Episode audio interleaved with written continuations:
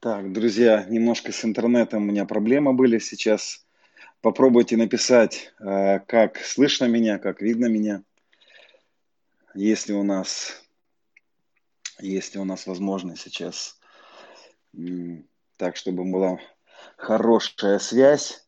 Посмотрите, пожалуйста, я попытаюсь сейчас настроить свой, э, свое оборудование. Слышно. Шалом, слышно, все видно. Шалом, прекрасно, все. Хорошо, друзья. А, я хочу сегодня, хочу сегодня а, поднимать очень важную тему. Хочу помолиться с вами. Да? Давайте мы с вами попробуем не терять наше драгоценное время, потому что а, я хочу попросить сегодня всех а, тех, кто будут потом подключаться к нам, слушать нас, уже в записи смотреть, настроиться на, а, на пару часов. То есть я постараюсь занять у вас пару часов сегодня однозначно, впрочем, как и в прошлый раз, но настройтесь, потому что информации будет достаточно много. Я хочу, а, в принципе, в одну тему сегодня вложить наверное, может быть, две или три даже э, темы, то, что можно было немножко растянуть, но я хочу это сократить. И те, кто будут потом смотреть нас, будут смотреть нас в, э, в онлайне, да, э, будут смотреть нас в записи, пожалуйста, друзья, это можно разделять по, по кусочкам и не есть весь этот пирог сразу.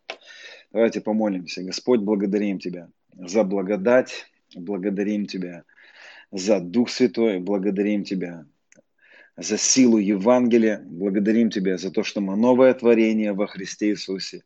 И все старое прошло, теперь все новое. Отец, я молюсь Тебе за каждого человека, кто будет смотреть и сейчас смотрит, чтобы Дух премудрости, откровения а, повел на глубину познания истины.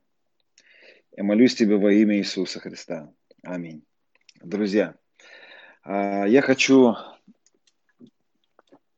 хочу сначала начать свою мысль сегодня. Я буду говорить про обрезание, я буду говорить про, а, про то, что мы, мы с вами обрезаны через наше сораспятие со Христом. Вчерашняя тема.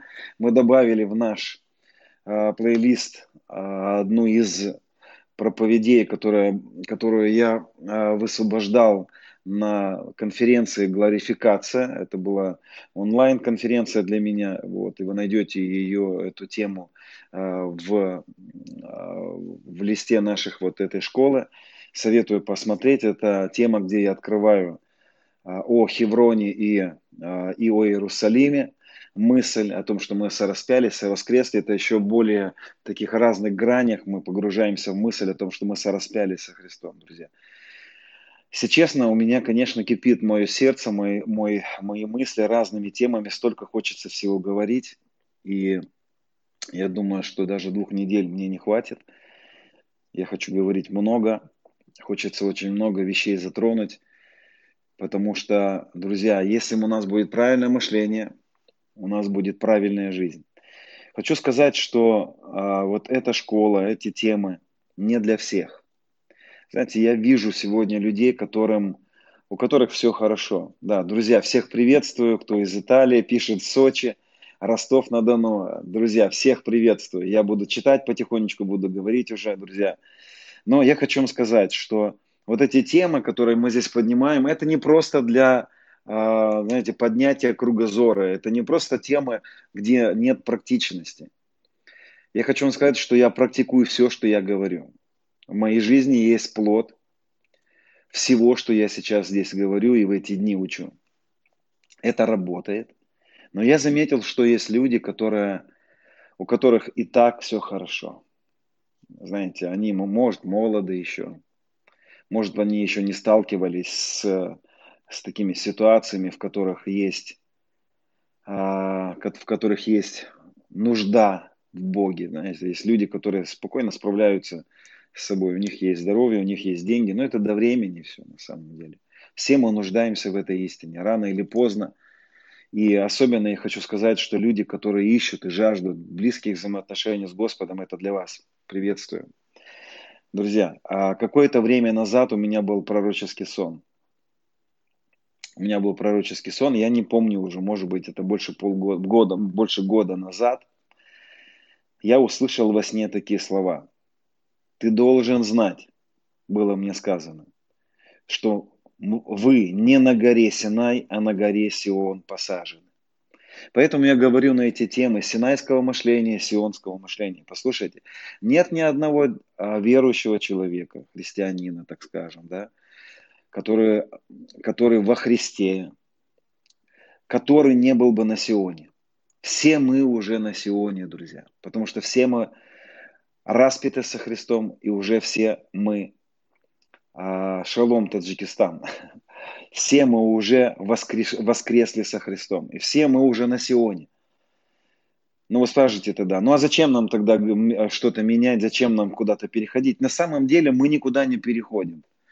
На самом деле мы просто меняем мышление человеку. С Сиона меняем мышление.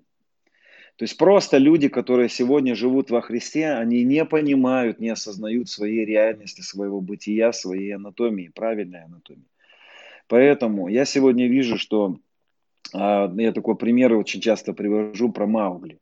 Маугли это ребенок, который родился человеком, но был воспитан в стае волков и вел себя по волчьи, да, с волками жить, по волчьи выть. Так вот, сегодня дети Божьи, являющиеся жителями Сиона, благодати, сонаследники со Христом, живут в мышлении волчонков, живут в мышлении Ветхого Завета, живут в мышлении Синая, живут в мышлении рабов, а не сыновей. Поэтому, конечно, сегодня происходит исход, но исход больше разума, исход сердца. Это не исход физической позиции, это осознание своей позиции во Христе мы уже новое творение во Христе Иисусе, просто мы это не осознаем. Если у вас есть дети, да, у меня трое детей, мои любимчики, как я их называю, знаете, мои дети родились уже с моей фамилией, но осознали они свою принадлежность ко мне только спустя какое-то время. Так вот, сегодня дети Божьи, они не осознают своей принадлежности к Царству Божьему, к наследию, к своему бытию. Они все еще отождествляют себя с Адамом, они все еще живут видимым. И вот мы сегодня перетаскиваем мышление людей. Мы не просто переводим а, физически людей в какие-то грани, мы приводим людей в осознание.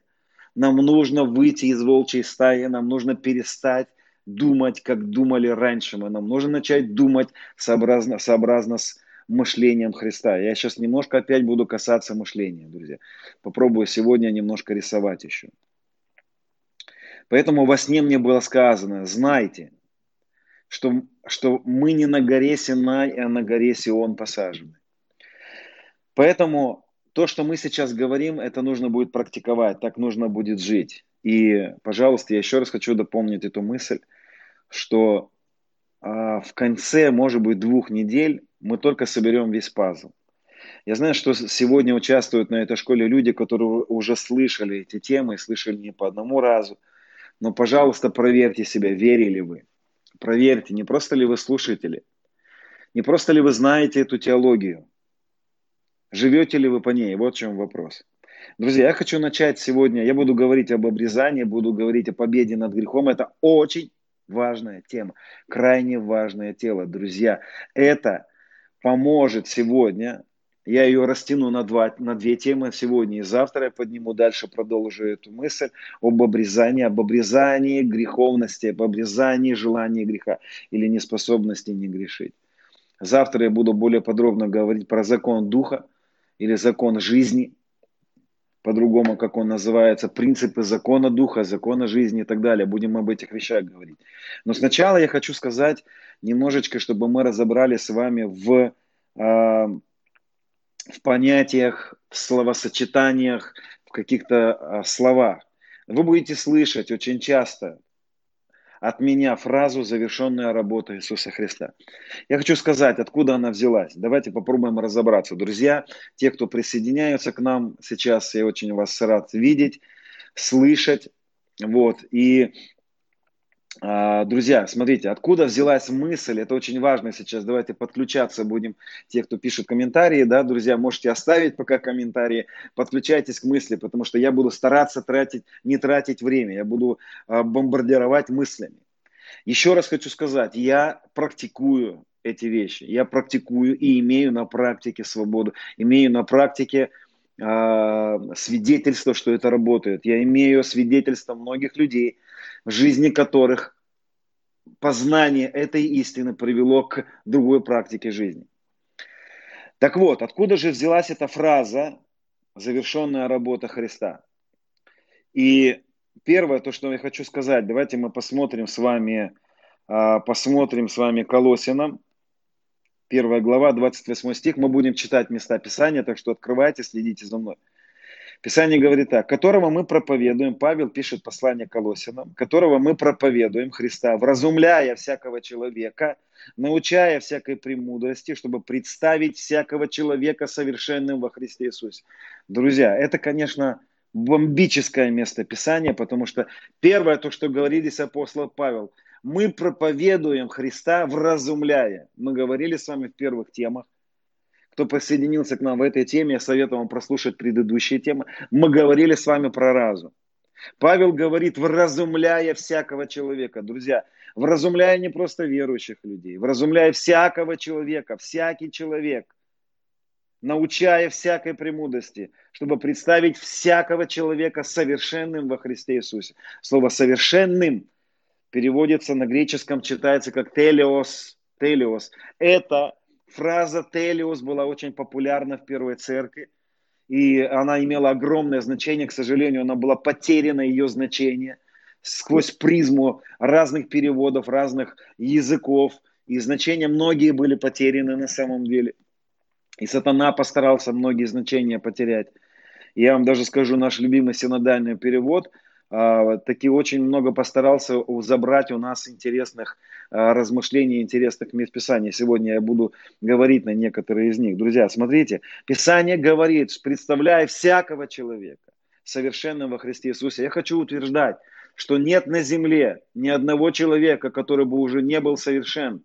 Нет ни одного человека на земле, который не был бы распят со Христом и уже бы не воскрес. Есть люди, которые находятся в неведении. Есть неверующие люди, которые еще не рождены свыше, которые не живут в ведении их спасения и работы Христа. И есть верующие люди, которые, будучи уже рождены свыше, живут еще на Синае, в законничестве, также находясь в неведении каких-то сфер каких-то на какого-то наследия данного нам на кресте. Я буду говорить чуть позже в темах о сути спасения, и, может быть, надо было, может быть, эти темы начинать раньше, но, а, друзья, я вас я предупреждал, что а, вот эта школа, эти темы, они неразрывно сплетены друг с другом. Нельзя взять и взять одну тему, сказать, я послушаю вот в этом блоке а, темы или школы «Я новое творение», одну какую-то тему, одно не буду слушать. Если ты не собираешься прослушать все мои темы, я тебе скажу, что ты не, понима, не поймешь всей картины, и у тебя не будет правильного понимания. Тебе нужно будет дослушать меня до конца, от самого начала, и через 2-3 недели мы с тобой посмотрим, как справимся. Поэтому, друзья, я хочу вам сказать о том, что нет ни одного человека на земле несовершенного. Все совершенны, они просто не знают этого. И из-за неведения в их жизни есть весь комплекс проклятия Адама. Об этом мы будем говорить с вами. Если кто-то сейчас меня еще не понял, для кого-то эта мысль была странной, вы поймете, еще раз повторяю, чуть позже. Может быть, в следующих уроках мы будем более подробно это говорить. Друзья, смотрите, вот эта фраза «совершенным» вы очень часто увидите в синодальном переводе, как э, апостол Павел употребляет слово «совершенный». В нашем менталитете, менталитете современного человека, слово «совершенный» что у нас рождается? Какая мысль? Ну, совершенный, ну, хороший, нравственный. Ну, знаешь, такой хороший мальчик, совершенный. Но на самом деле, а, когда мы читаем слово «совершенный» и, и понимаем, что же подразумевали а, авторы, апостолы, апостол Павел, что он подразумевал под этим словом? Слово совершенный телиос. Что это за слово? Слово телиос встречается, это Евангелие от Иоанна, 19 глава, 30 стих написано. Когда же Иисус вкусил уксуса, сказал, совершилось. И преклонив главу, главу предал дух, совершилось. Интересно, что вот это слово «совершилось» и «совершенный» – это одно и то же греческое слово «телео». «Телео». Есть, э, это корень «телео», да, слово «совершилось», как у нас его перевели, но на самом деле это слово нужно было бы перевести как «завершилось». Завершил, совершил, привел к совершенству, закончил. О чем идет речь? Послушайте, слово «совершилось» или телеос, это слово еще раз употребляется в Евангелии от Иоанна 17 главе. Вот тут уже появляется слово сочетание «завершенная работа». И в 17 главе это молитва первосвященника, ее называют. В ней молятся, в этой главе Иисус молится о своих учениках. И в четвертом стихе он говорит такие слова, Евангелие от Иоанна 17.4. Друзья, я прошу вас внимательно слушать, что я буду говорить, потому что Именно разумение поможет, разумение. Иисус говорит, я прославил тебя на земле, совершил дело, которое ты поручил мне исполнить. Совершил дело, эргон телиос. Совершил телио, дело эргон.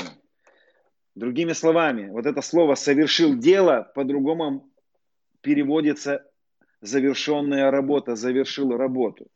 Поэтому рождается такая фраза, как завершенная работа Иисуса Христа. Что же подразумевал под этим словом Иисус, когда висел на кресте и сказал слово «телео» на греческом? Но я вам хочу сказать, что Иисус не говорил на самом деле на греческом.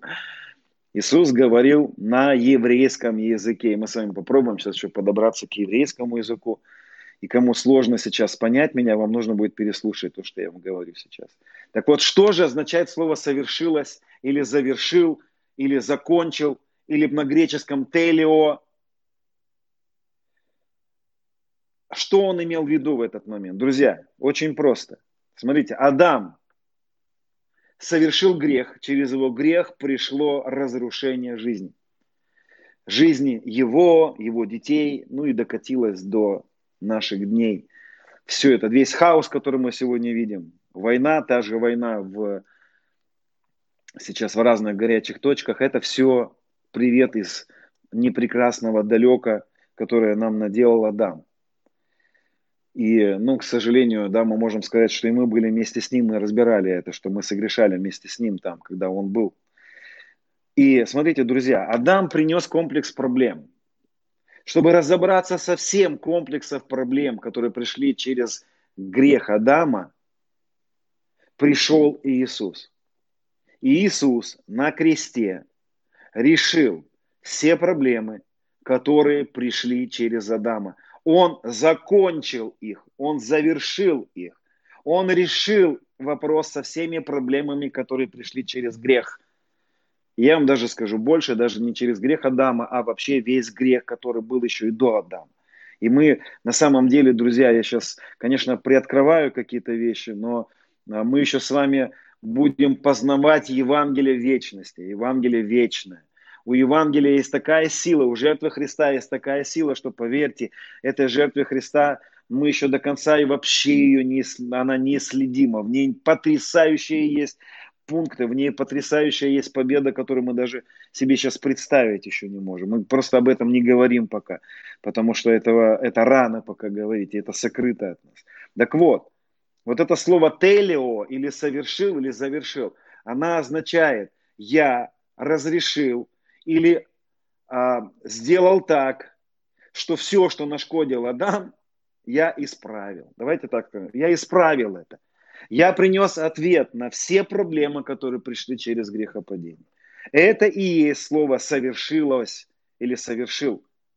Так вот, смотрите, апостол Павел говорит, что мы вразумляем каждого человека, научая премудрости, чтобы представить его завершенным, совершенным. То есть апостол Павел приводил людей в работу Христа. Он заводил людей в завершенную работу. Он проповедовал Христа распятого. Он говорил людям, Иисус все решил, друзья. Ранами его мы исцелились. Вот это есть. Через нищету его мы обогатились. У нас теперь мир с Отцом есть. Закон греха и смерти больше не имеет права на нас претендовать и так далее. Весь комплекс проблем совершилось, совершилось. Друзья, мы должны приводить людей в завершенную работу, в совершенство, в телиос. Телио.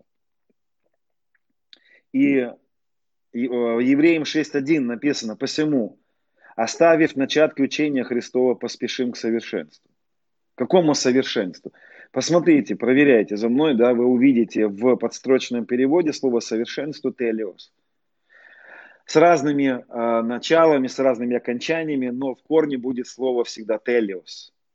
Совершил, совершил, завершил, привел к совершенству, исправил все, что наделал Адам. Поэтому поспешим к телиос, поспешим. Апостол Павел, послание к евреям – утверждает, что оставим начатки учения Христова, поспешим к Телиос, поспешим к завершенной работе, поспешим распаковать, что же Он для нас сделал. Вот что здесь говорится, друзья. Но я вам сказал, что Иисус на самом деле не говорил на греческом, хотя я уверен, что Иисус мог говорить на всех языках мира, естественно, и понимать, и говорить, ну, потому что Он Господь, Он Бог, аллилуйя. Он всемогущий, всемогущий. Но я вам хочу сказать, друзья, вот что. Иисус говорил на еврите, на иврите. Так вот, на иврите, сейчас послушайте меня, интересную мысль я вам скажу. На иврите есть, в иврите есть 22 буквы.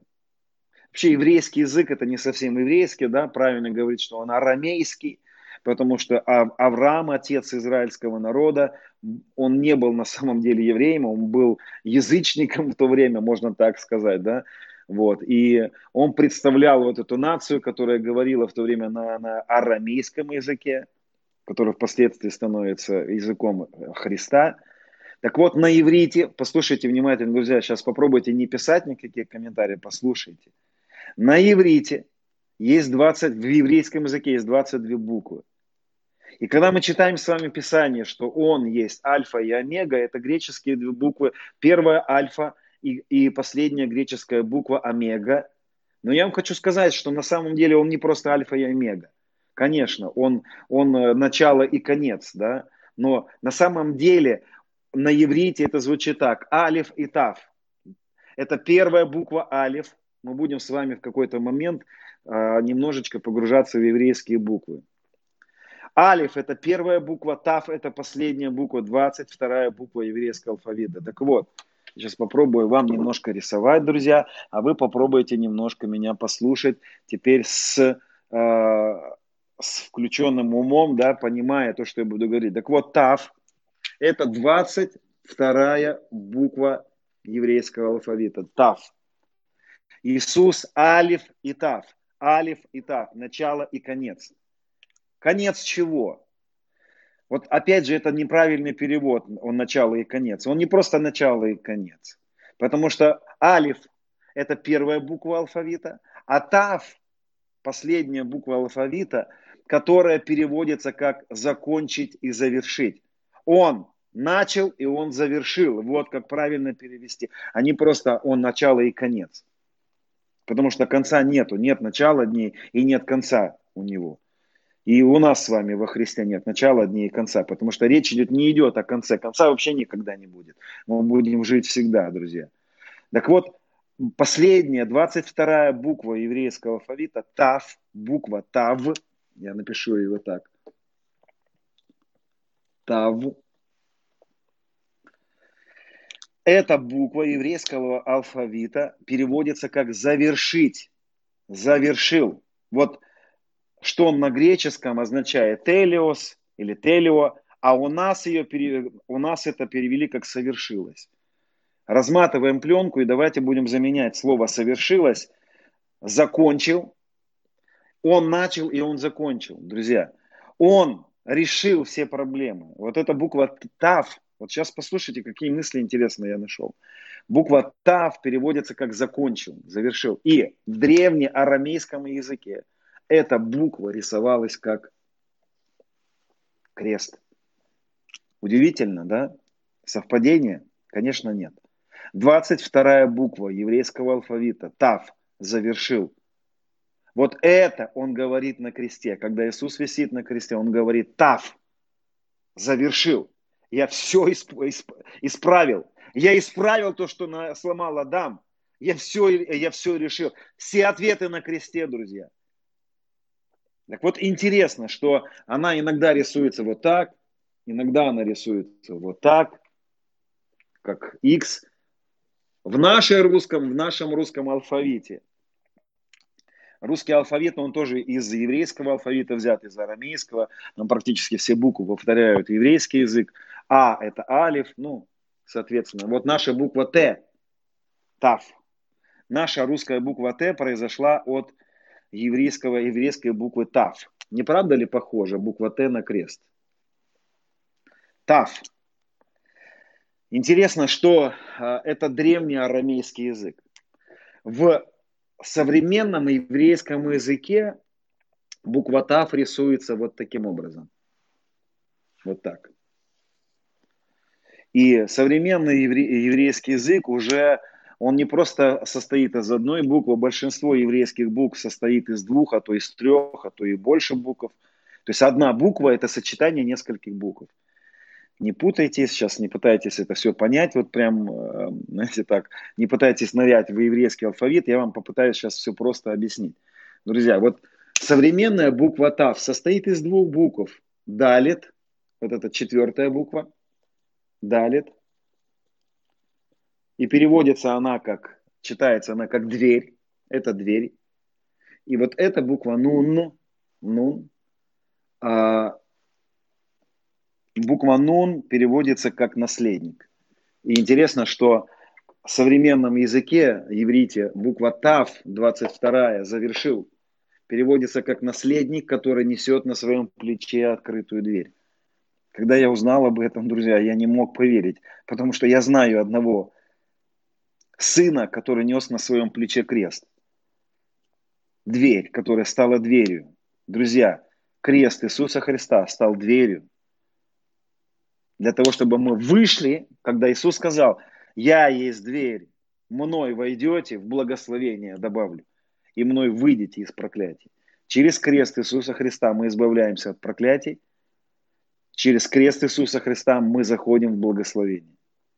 Так вот интересно, что Тав, буква Тав, 22 буква, говорит о завершенной работе Иисуса Христа. Она говорит, вот это Иисус, вися на кресте, говорит, совершилось. Тав, Тав, я все сделал. Друзья, я все совершил. Вот что говорит Иисус. Сказал, совершилось. И преклонив главу, передал дух. Интересно, что вот один из моментов, когда почему-то синодальный перевод забирает у нас очень важное значение. Есть такая а, книга Иезекииля, очень непростая книга, сложная книга. И в этой книге есть, в этой книге есть девятая глава, и тут описывается интересная вещь. Я не буду читать всю главу, но в синодальном переводе почему-то не, добав, не, не э, не весь, не весь комплекс слов указан. Сейчас я вам объясню. Вот, вот что написано там. 9 глава Иезекииля, 4 глава, 6 стих. «И сказал ему Егова, это я читаю другой перевод, еврейский перевод, пройди посреди города, посреди Иерусалима, и на челах людей скорбящих, воздыхающих о всех мерзостях, совершающихся среди его, напиши букву Тав – Интересно. В, в э, синодальном переводе вы не найдете, что там нужно было начитать букву ТАФ. Вот и интересно, что раввины, еврейские раввины говорят, что ТАФ это также печать. 22 буква еврейского алфавита это печать. Это взято из этого места Писания. То есть что происходит? А, это ангелы, какие-то духовные существа, которые вышли поразить а, израильский народ в контексте. И был одни, один из них, у которого была печать. И Господь говорит ему, пойди среди города Иерусалима, найди людей, определенных людей, которые скорбят, которые не соглашаются с грехом, и на челах их поставь букву ТАВ, печать. ТАВ. Дальше смотрите. А тем сказал, а, идите за ним по городу и поражайте, пусть не жалеет око ваше и не щадите старика и юношу, девицу и младенца, жен бейте до смерти, но не троньте ни одного человека, на, на челе которого ТАФ, буква ТАФ. Начните со святилища моего, он говорит. И начали они с тех старейшин, которые были перед домом. Друзья, неважно, какую там позицию человек занимает во Христе, там, скажем, да, если у человека разум не перепоясан истиной, если что такое иметь на лбу печать, что такое иметь на лбу печать буквы ТАФ? Это иметь разум Агнца. Это иметь мышление Христа. Это согласиться с мышлением нашего Христа нашего Господа. Это люди, которые покорили свой разум истине. Это люди, которые покорились истине. Это те, у которых на челах завершенная работа. Это те, которые в свою голову поместили букву ТАВ или телиос, как на греческом, или, как мы сегодня говорим, завершенная работа. Буква ТАВ – это и есть эргон телиос или завершенная работа. Вот такие вот дела, друзья. Я думаю, что когда мы читаем в Писании о том, что есть запечатленные люди, да, мы читаем в Откровении о том, что есть люди с печатью Бога. Кто эти люди? Что это за печать? Это люди, которые живут верой в завершенную работу Иисуса Христа. Мы говорили с вами вчера о том, что ангел-губитель пройдет мимо того дома, на чьих косяках есть кровь Агнца, это те люди, которые отождествили себя со Христом распятым. Это те люди, которые первопричиной всех своих благ считают работу Христа на кресте. И я вам скажу, что на самом деле очень много людей сегодняшней церкви, которые не живут верой в завершенную работу. Таких много. И таких много священников, служителей и так далее. Большинство сегодня. Большинство людей сегодня не просто, а, не просто самоправедные, чересчур самоправедные. Церковь сегодня погружена, а, она сегодня в большинстве своем, знаете, впечатлена собой. Церковь сегодня настолько удивлена собой, что у нее хорошо получается. Она хорошо справляется, она хорошо борется с грехом – у нее хорошо получается смиряться, она хорошо работает, она представляет Богу свои, свою плоть, свои плотские дела и ставит это первопричиной. Пробуждение придет, потому что мы много молимся, потому что мы такие посвященные. А, борьба с грехом происходит, какие только глупости я не слышал на этот счет за свою христианскую жизнь, какие только методы мне не предлагали в борьбе с грехом. Хорошо, это было предисловие. Сама тема, главное, это о обрезания. Я буду говорить сейчас о том, что есть ответ на наши проблемы, которые пришли через Адама. Это рабство греха, похоти, желание греха. Есть ответ на этот вопрос, друзья. И ответ этот не в том, что когда человек умрет, уйдет к Господу, а потом у него будет новое тело, и вот тогда только с новым телом у него получится жить правильно. Нет. Сегодня в этом теле у нас уже есть возможность жить праведно, жить нравственно, жить по заповедям и иметь победу над похотью. Хорошо. Друзья, я хочу начать вот с чего эту тему. Я предупреждал, что я буду долго говорить сегодня, поэтому, может быть, даже больше двух часов займет эта тема. Наберитесь терпения, друзья. Давайте посмотрим с вами Евреям 10 глава, 1 стих. Здесь написано так. «Закон, имея тень будущих благ, а не самый образ вещей, одними и теми же жертвами каждый год постоянно приносимыми, никогда не может сделать совершенными телиос, тав, приходящих с ними. В закона, у законнического мышления, мышления Синая нет способности привести человека к совершенной жизни, жизни в смирении, жизни, где, где у него, где у человека побеждаются стихии. Закон не может этого сделать. Интересно, что э, я, когда эту тему готовил и размышлял, я думал, как печально, как печально, что много лет, знаете, много лет я видел людей, да, и да и сам тоже боролся с грехом, делал вид, что я его побеждаю, не имею, но на самом деле всяческим образом желал греха и не имел настоящей свободы в грехе, в, может быть, не совершая грех, но желая его, что не является в любом случае свободой. Послушайте, человек, который прощенный, но остался рабом греха, это самые несчастные люди в мире. Я не знаю, понимаете вы меня или нет, но человек, который пришел в церковь, которому объявили, что его простили грехи, что грехи его прощены, но с его рабством греха и с его похотями прости, тебе придется жить с этим, тебе придется с этим бороться. Вот, мы тебе предоставляем разные способы борьбы. Это все убивает, это разрушает жизни людей. Все, церковь превращается в клуб анонимных алкоголиков. Церковь превращается в клуб анонимных грешников, которые в воскресенье натягивают на себя э, маски праведности, а сами потихонечку дома не могут справиться со своими грехами, грешат потихонечку, стыдятся, каются, грешат и каются, грешат. Как Пушкин писал, грешу и каюсь, каюсь и грешу. И все это превращается в такое безумие, что а, выходит проповедник и просит, радуйтесь, братья, сестры, Писание говорит, радуйтесь, сидят люди в церкви и говорят, да, ребята, какая радость. Какая радость, я не могу справиться со своим грехом, он все разрушает. Зависимость греха все разрушает. Как печально, что сегодня у нас столько верующих людей, которых наставляют в том, что Бог любит, что Бог простил. Но как- как-то, знаешь, Он оставил тебя со своим грехом наедине, и ты давай там сам с ним борись. Кстати, у некоторых э, все-таки не, неплохо получается бороться с грехом. У некоторых самоправедность на, побольше, чем у других. Они вырываются в особенную касту особенных людей, которые все-таки справились, мы справились, такие фарисеи. Смотрите, Господь не только простил нас, но и дал нам силу жить без греха в свободе. Это правда. Он не оставил нас просто прощенными, но, со, но наедине со своими стихиями.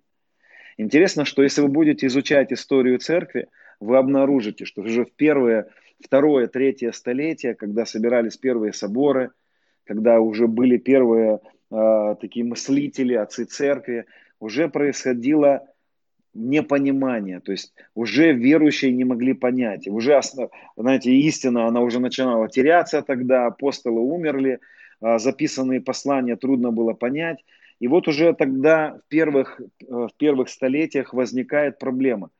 Верующие люди не могли понять, что же делать э, с греховностью. Церковь понимала, что прощение грехов произошло через жертву, но что делать с греховностью, они задавали вопрос. И кто во что гораст был. Конечно, и как первая церковь, так и современная церковь выдумывала разные формы борьбы с грехом. Все это самоправедность, все, что а, человек пытается найти в своей жизни не через крест, не через победу Христа, является самоправедностью. Я попробую сегодня перечислить некоторые формы самоправедности, которые гуляют по церкви и имеют серьезную популярность. Смотрите, друзья, описание говорит так, Евангелие от Иоанна 8.36. Если Сын вас освободит, то истинно свободны будете. Друзья, на самом деле свобода от греха лежит за гранью наших способностей. Важно понимать, что у человека нет способности справиться с грехом. С этого нужно начать эту тему. Важно понимать, что ни у одного человека на земле нет способности справиться с грехом. В принципе, весь закон Моисея и большая часть учения Христа направлена была на то, чтобы развенчать глупую мысль людей о том, что у них получится жить правильно. Интересно, что во времена пришествия Христа появилась такая каста, а, каста фарисейского учения, фарисеев, которые утверждали, что они победили грех и исполнили заповедь. Поэтому Иисус поднимал в своих посланиях, в своем учении стандарты. Он поднимал стандарты не для того, чтобы показать, Да, друзья, тут э, дико извиняюсь, произошло что-то интересное, почему-то интернет неожиданно исчез. Да, и вот тут только подсоединился интернет, я считаю, что на самом деле тема очень важная, и реально в духовном мире могут сейчас происходить какие-то какие-то помехи, чтобы просто мешать этому эфиру, друзья. Жалко, конечно, что он э, слетел, и будем, подождем немножечко сейчас. Люди присоединятся. Нас было почти 500 человек сейчас в прямом эфире. Это, конечно, очень важно. Да, друзья, присоединяются люди. Я пока попробую повторить вот эти мысли о том, что у нас есть возможность жить в победе над грехом. И не оставил нас Господь просто а, один на один с нашими стихиями какими-то, да, с, с проблемами, дал нам ответ. И вот мы сегодня ставим на лоб печать. Тав, тав, тав. Завершил, закончил, дал ответ. Друзья, Господь нам дал ответ. Поэтому, да, я сейчас немножечко минут пять попробую протянуть время, да, чтобы присоединились люди. Да, хорошо, все слышно, друзья. Спасибо, что даете такую возможность мне э, вещать. Я на самом деле считаю, что тема очень важная, поэтому э, происходят какие-то с интернетом такие вещи, которые вот весь день замечательный интернет, как только у нас начинается школа, начинаются скач... какие-то скачки интернета, зависает и что-то такое.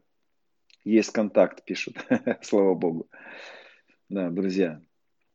Люди присоединяются. Хорошо. Я попробую дальше продолжать, чтобы не, а, не тратить время. Да, я думаю, что а, многие потом посмотрят еще в записи. Слава богу. Друзья, смотрите. Важно, что нам нужно понимать. Первое, что у человека нет способности справиться с грехом. Поэтому не надо и начинать, и не надо пытаться, знаете, выдумывать какие-то формы а, борьбы с грехом. Я попробую вам рассказать а, то, что в моей жизни было, как, как я боролся с грехом, какие-то моменты, которые были у меня, как я учил других.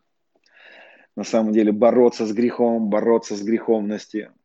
Это а, такие печальные печальные этапы в моей жизни, потому что они на самом деле обворовывали мою жизнь, обворовывали мое хождение с Богом.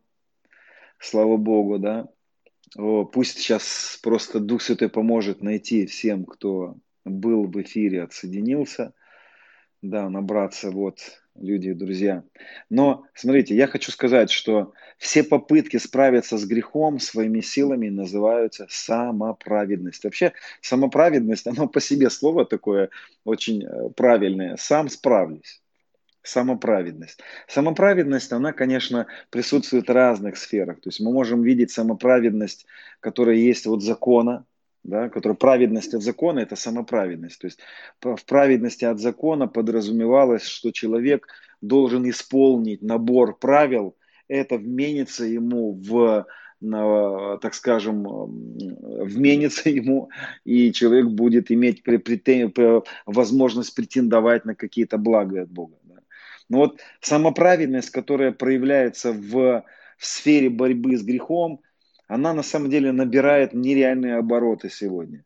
Так как сегодня э, церкви э, разные деноминации, э, в церкви имеют разные какие-то исторические контексты, исторические этапы развития, и в церкви были разные фантазеры в свое время, которые, конечно, пытались найти какие-то возможности, как справиться с грехом. Но вот, допустим, такие распространенные в истории церкви попытки справиться с грехом первое, что приходит, монастыри. Да. Что делали люди, которые уходили в монастыри? Они уходили от себя. Они пытались э, э, победить свои какие-то стихии, свои греховности. Люди всегда понимали, что грех человека это вот нечто такое, что портит все. Да, это ложка дегтя в бочке с медом. Вот. Поэтому, допустим, мы видим, что люди в истории церкви, что они делали? Они избивали себя. У нас в музее города нашего есть, я помню, видел такие наручники, которые заковывали себя в, в монастырях, они избивали себя, били себя плетьми. Люди думали, что если мы будем а, более так страдать, да, то есть это вот страдания, они как-то помогут мне там справиться с какими-то вещами, с какими-то э, стихиями, вот. И Друзья, вот таких вот таких попыток справиться с греховностью очень много. Ну, допустим, воздержание. Очень такая популярная форма. Вообще все формы самой праведности, они связаны с воздержанием. Ну, допустим, я помню, как я давал себе обеты, обещания. Такая форма самоправедности. Да? Я обещаю больше никогда не говорить. Плохо. Я обещаю перед тобой, Господь, я обещаю. И если я попытаюсь использовать, ну, то сделай со мной то-то и то-то. И ты потом ходишь из страха каких-то вещей. Я помню, у нас, э, у меня был хороший знакомый, друг, который однажды я увидел на его руке э, такой четкий как бы. Ну, четкий, четкий на руке у него. Что за четкий? Ну, верующий брат. Смотрю, четки на другой руке висят. Да ладно, на другой руке. Потом смотрю, опять на этой руке висят четкие. Ну, такие четкие-четкие. Я говорю, а что они у тебя то на этой руке, то на этой руке? Он говорит, знаешь, я как бы прочитал один из таких, один э, там какой-то там старец, я уже не помню, кто-то посоветовал. Значит, вот когда ты согрешишь, ты эти четкие должен перевешивать на, на другую руку. И твоя задача весь день не грешить, чтобы четкие остались на одной стороне руки. И вот как ты согрешил, ах, приходится перевешивать на эту руку. А потом опять согрешил, и вот, и вот эта вот борьба, знаете, такой самоконтроль. И ты весь день ходишь и контролируешь себя. Так, нет, это я не буду делать. Настоящая свободу, которую дает Господь, это не просто контроль над грехом. Ты уже перестаешь себя контролировать, ты просто начинаешь жить. Ты начинаешь жить в свободе. Тебе просто не нужно. Настоящая свобода от ненастоящей свободы а, отличается тем, что человек, который ходит в свободе, он истинно свободен. У него теряется желание. Желание греха, желание украсть. Теряется желание сплетничать, теряется желание. И желание похоти, там, какой-то злой похоти, да, неправильной похоти, там, так скажем, да, поэтому а, и смотрите, какие еще я видел в своей жизни попытки самой праведности, психология это нереальная, э, вот сегодня популярная, да, такая современная попытка самоправедности. Давайте мы попытаемся понять, почему в жизни человека есть алкоголизм. И вот мы, психологи начинают, христианские психологи начинают ковыряться в жизнях. А, в детстве тебе нанесли травму. Если мы избавимся от этой травмы, если мы с тобой разберемся вот с этим моментом, когда тебя в детстве а, кто-то там обозвал и что-то такое сказал, тебе зародилась какая-то травма, она привела тебя к алкоголизму. Сейчас, понимаете, там пытаются вытащить человека, избавить его от алкоголизма через э, вот эти психологические какие-то трюки. Религиозные практики. Допустим, я был на таких семинарах, где нам предлагали победить мужские грехи, это мужские семинары были, победить мужские грехи через постоянное э, исповедование грехов друг другу. То есть мы должны были э, взять, войти в подотчетность двум людям, двум братьям. Я должен был выбрать себе двух братьев.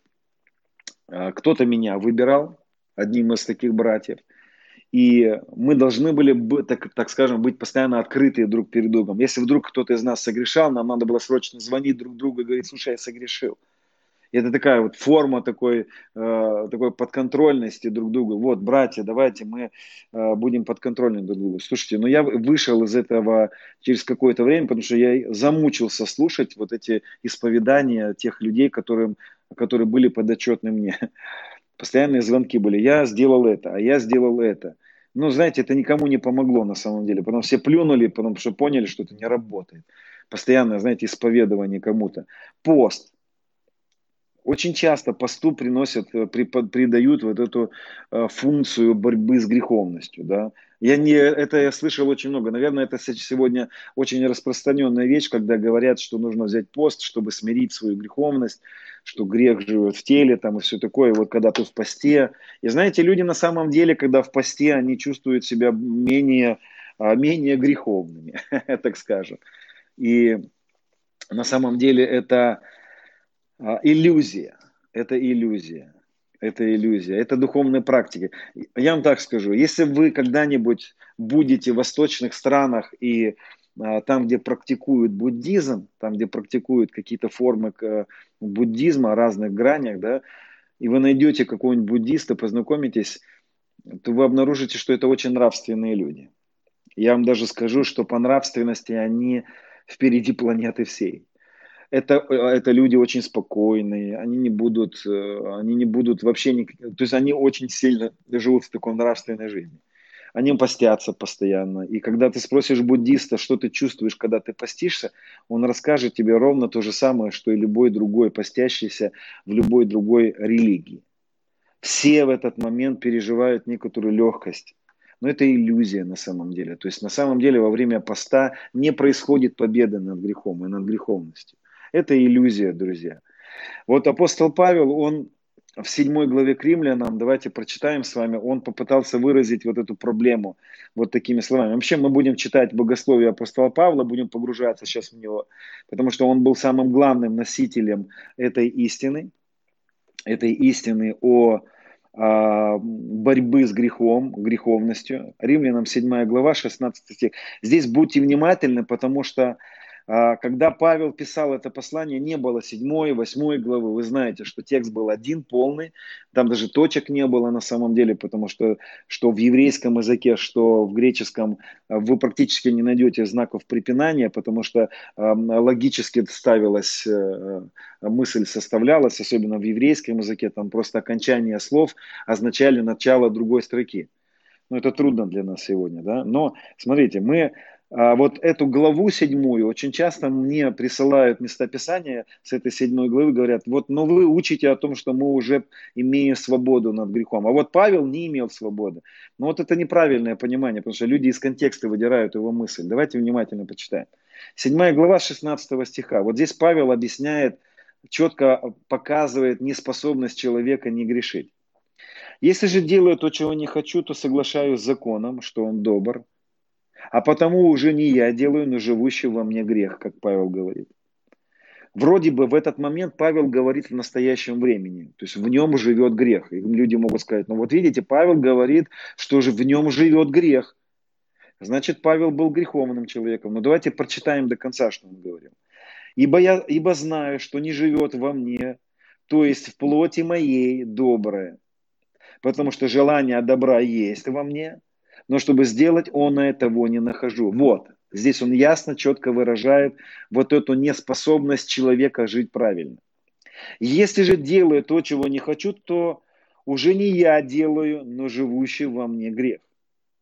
Итак, я нахожу закон. Здесь он говорит про закон Моисея, что когда я хочу делать доброе, надлежит мне злое. Ибо по внутреннему человеку нахожу удовольствие в законе Божьем, но в членах моих вижу иной закон, противоборствующий закону ума моего и делающий меня пленником закона греховного, находящийся в членах моих. Друзья, смотрите, а вот в 7 и 8 главе апостол Павел перечисляет три закона. Три закона. Первый закон он называет закон Божий. Это некоторые стандарты Бога, выраженные в а, заповедях. Он говорит, это, это закон добрый. Заповеди говорят хорошо, не убей, не укради, это все хорошо. Но он называет второй закон, который он здесь перечисляет, закон греха и смерти. Закон греха. Он называет его. Закон греха – это наша неспособность не грешить, он говорит.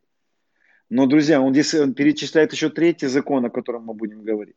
Вот закон делает меня э, пленником закона греховного, находящегося в члене. Бедный я человек, кто избавит меня от, от всего тела смерти, апостол Павел говорит. Вот это местописание очень часто мне присылают, опровергая мои утверждения о том, что апостол Павел учил о том, что у нас уже нет греховного тела. Мне говорят, вот видишь, Павел говорит, бедный я человек, кто избавит меня от этого тела смерти.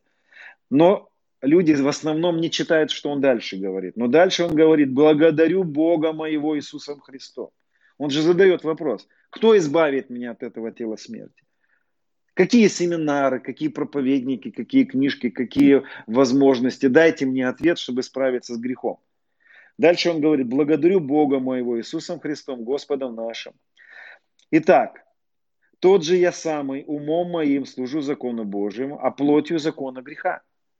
Восьмая глава – это продолжение мысли. Дальше он говорит, итак, подводя итог, нет ныне никакого осуждения тем, которые во Христе Иисусе живут не по плоти, но по духу. Потому что закон Духа жизни во Христе освободил меня, Павел пишет про себя, освободил меня от закона греха и смерти. Так вот, Павел он как бы говорит о себе, о себе в прошедшем времени. Он говорит, ребята, что же делать? Я хочу делать хорошее, но вижу, что у меня есть внутри закон, который не разрешает мне делать хорошее. Я хочу делать хорошо, но у меня делаю плохо. Я раб греха. Вот что он здесь говорит. Он говорит, Господи, помоги мне, что же мне делать? И сам дает ответ. И он говорит, что, а, что итак, нет ныне никакого осуждения тем, которые во Христе Иисусе не живут, живут не по плоти, но по духу. Вот жить по плоти и по духу я буду объяснять чуть ниже. Потому что закон Духа жизни во Христе освободил меня от закона греха и смерти. Закон греха и смерти, мы будем говорить об этом более подробно завтра, в завтрашней теме. Сегодня я коснусь только чуть-чуть этой темы. Вот. Но невозможно жить в свободе без закона греха и смерти, без закона закона Духа жизни. Итак, три закона. Закон Божий, второй закон греха и смерти, и третий закон – закон Духа, закон Духа жизни во Христе. Вот эти три закона нам надо знать. Первый закон говорит, как нам надо поступать, второй закон не дает, как нам надо поступать, но третий закон дает нам способность все-таки победить второй закон и жить по закону, по заповедям и по правилам, по постановлениям, которые Господь нам дает. Вот в этой главе Павел, он доказывает о том, что есть способность жить без греха. Интересно, что есть такие места Писания, которые очень трудно понять, и в истории церкви много глупых людей а, в прямом смысле понимали текст Христа. Вообще учение Христа надо внимательно понимать, потому что а, в большинстве своем, помните, как мы сегодня читали, апостол Павел говорит в 6 главе к евреям, а, что посему, оставив начатки учения Христова, поспешим к совершенству. На самом деле в учении Христа есть много таких моментов, которые нам не нужно исполнять. В учении Христа был огромный блок его посланий не для того, чтобы мы их исполнили, а для того, чтобы завести в тупик людей и показать, что вы не можете исполнить. Когда Петр ему говорит, «А, я сделал то, мы сделали то, вот, но Иисус говорит, ну а теперь там, да, молодому юноше, он говорит, продай, иди, продай и следуй за мной. И юноша испугался, он не смог этого сделать. И Петр говорит, а кто же может спастись? Иисус говорит, ребята, вам это невозможно, вы не можете этого сделать. Вообще, самый большой блок учения Христа – это доказательство Христа в неспособности исполнить закон. Поэтому он задирал планки, поэтому он говорил некоторые вещи. Вот есть его фраза одна, которая в истории церкви неправильно понималась. Матфея, 5 глава, 30 стих. «Если правая рука твоя соблазняет тебя, отсеки ее и брось от себя, ибо лучше для тебя, чтобы погиб один из членов твоих, а не все тело твое было вержено в гиену. Если глаз твой соблазняет тебя, вырви его. Знаете, сколько в истории церкви было одноглазных проповедников? Одноглазые, однорукие проповедники. Реально отрубали руки себе люди. Реально вы, вы, выбивали себе глаза. Но что имел в виду Иисус здесь? Первое, что Он хотел этим сказать. Если ты в своих членах тела видишь желание греха, как Павел говорит, да, бедный человек, что в теле своем вижу желание греха, закон греха. Первое, если ты видишь своих, в своем теле желание греха, ты должен понять, что у тебя нет возможности это победить. Тебе единственная возможность, чтобы твой член тела перестал грешить, Ему нужно умереть этому члену тела. Его отрежь его, вот единственная возможность. То есть первое, что Иисус говорит этим местным писанием, доказывая, да не получится у вас победить грех, ребята. Рука твоя соблазняет, но единственное, что ты можешь сделать, это отрубить эту руку. Ни подконтрольность, ни психологи, ни вышеперечисленные человеческие грани возможности борьбы с грехом не помогут тебе. Вот что он имел в виду здесь. Это первая мысль его. Вторая и более глубокая мысль. Он говорит, ребята, если твое тело, члены тела твоего соблазняют тебя, ты чувствуешь в них грех, греховность, то им нужно умереть. Смерть – это единственная возможность избавиться от греха. Смерть – единственная возможность.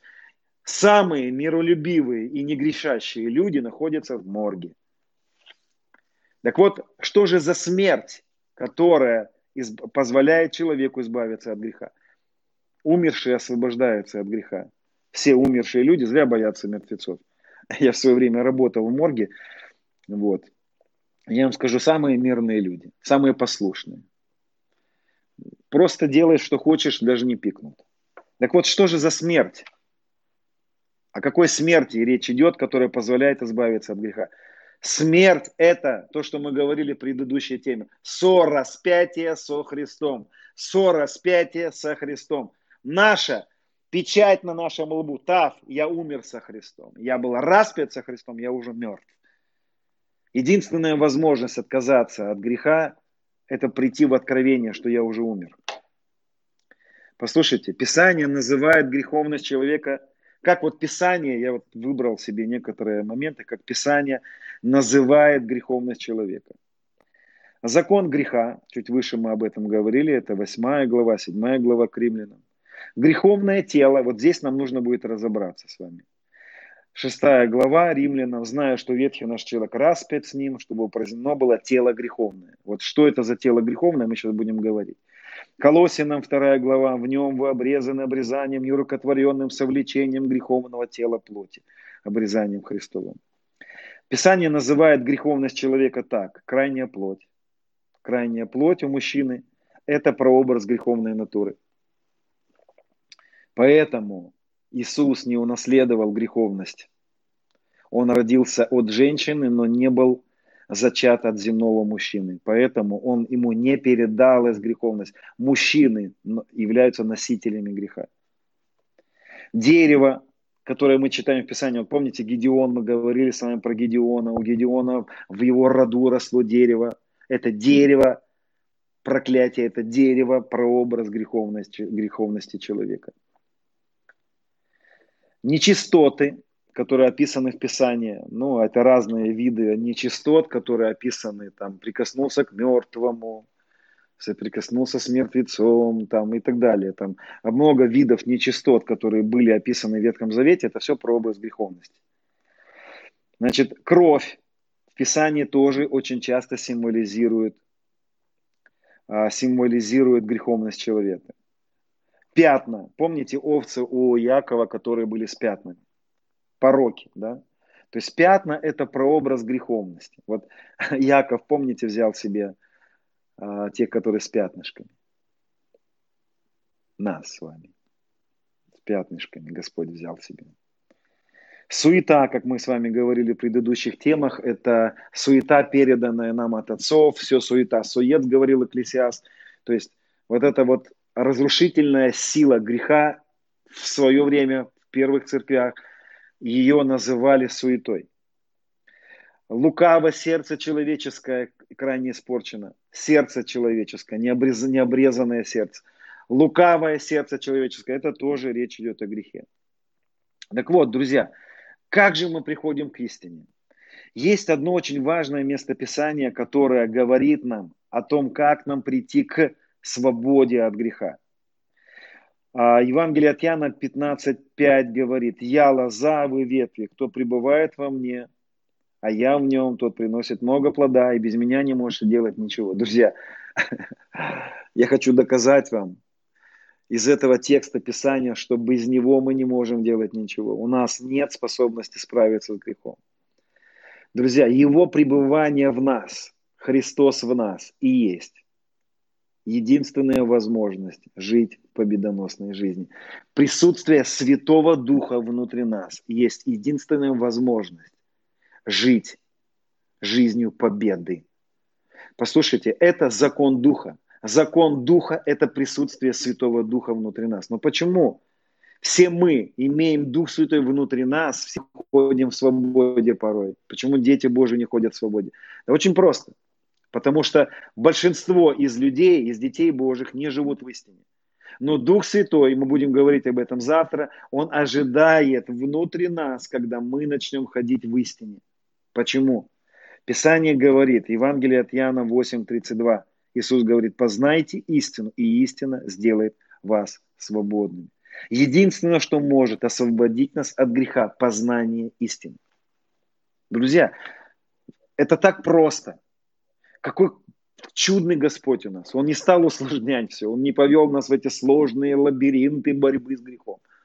Он привел нас к простоте. И первая церковь имела эту простоту. И Павел боялся, чтобы церковь не отступила от простоты во Христе. Насколько все просто было дано. Какие простые вещи были даны. Послушайте, Писание говорит о том, что познайте истину, и истина сделает вас свободными. Познание – это единственное, что требуется от нас. Познание. И еще, еще подчеркиваю, познание истины. Какую истину? Вот это слово «познайте» по-другому переводится «узнайте». Сделайте ее частью своего разума. Другими словами, печать на лоб, тав – я недавно узнал, оказывается, что слово «ара» от слова «крест». Вообще армяне, да, это производное слово «крест». То есть в то время, когда армяне приняли христианство, их наз... начали называть а, ара или носящий крест. Сегодня мы носим крестики, да, где-то на цепочках, но нам нужно крестик на лоб поместить. Это я тебе, друг, я тебе скажу, что ты ара, если ты носишь крест в своем уме, если ты понимаешь, что истина – это то, что Иисус совершил для нас. Послушайте, истина, которую нам нужно иметь в своем разуме, с которой нам нужно согласиться, это истина о том, что мы сораспялись со Христом. Еще раз повторю, это единственное, что может освободить нас от греха. Наша глубочайшая уверенность, соединение с этой мыслью не просто знание. Знаете, вот это слово «познаете», оно очень глубокое на самом деле. Я сейчас буду говорить, вы попробуйте понять на самом деле, о чем идет речь. Вот это слово «познаете» еще употребляется, когда Писание говорит «познал Адам Еву». Слово «познаете» по-другому можно перевести как не просто узнать. Знаете, можно узнать, а можно познать. Можно взять яблоко, взять и рассмотреть его со всех сторон, узнать об этом. И вот, к сожалению, большинство людей, с которыми я последнее время встречался, которые слушали истину о завершенной работе, они просто узнавали эту истину.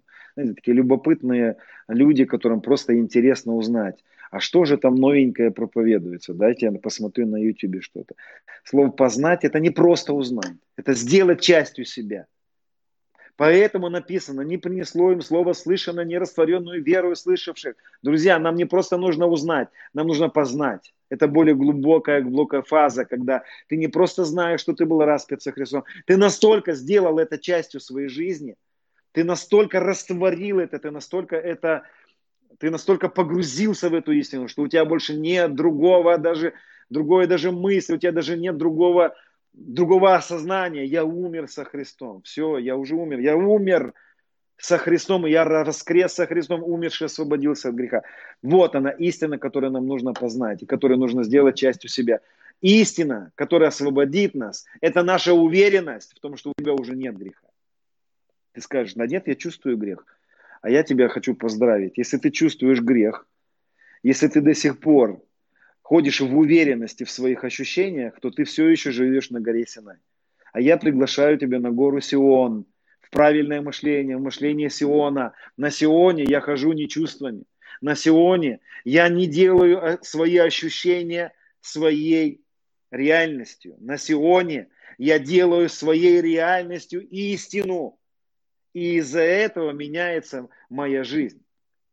Большинство верующих хотят, чтобы просто нам дали волшебную таблетку, чтобы у меня перестала греховность, а потом я в это поверю. Дайте мне сначала ответ, я поверю в это, а потом я в это поверю. Я предлагаю прийти в жизнь веры, которую нам завещал Господь. Я предлагаю начать нам ходить верой в том, что у нас уже нет греховной натуры. У нас больше нет греха. У нас нет греха, друзья. Я буду доказывать вам из мест Писания. Давайте посмотрим с вами Иисуса Навина, 5 глава. Мы, помните, с вами говорим про Синай, Ерихон, а про Синай, Иордан, Сион, Ерихон, про эти вещи мы говорим. Так вот, в пятой главе Иисуса Навина, когда они перешли Иордан, а Иордан – это истина о том, что мы сораспялись со Христом, написано, в то время сказал Господь Иисусу, сделай себе острые каменные ножи и обрежь сынов Израилевых во второй раз. И сделал себе Иисус острые ножи и обрезал сынов Израилевых на месте. Кто-то сейчас читает, думает, как это второй раз? Что можно второй раз обрезать? Что их там не дорезали, крайнюю плоть эту? Да нет, то есть там были люди, которые не были обрезаны еще. То есть это, это прообраз людей, которые а, уже верующие, уже рожденные свыше, но все еще у них есть греховная натура. А крайняя плоть – это прообраз греховной натуры. То есть я спасенный, рожденный свыше, но у меня еще есть стихии греховные. Так вот, Господь завещал Иисусу Навину сделать каменные ножи. Что такое каменный нож? Каменный нож – это слово. Камень – это слово. Камень – это истина. Истина освобождает нас. Истина освобождает нас. Истина освобождает нас.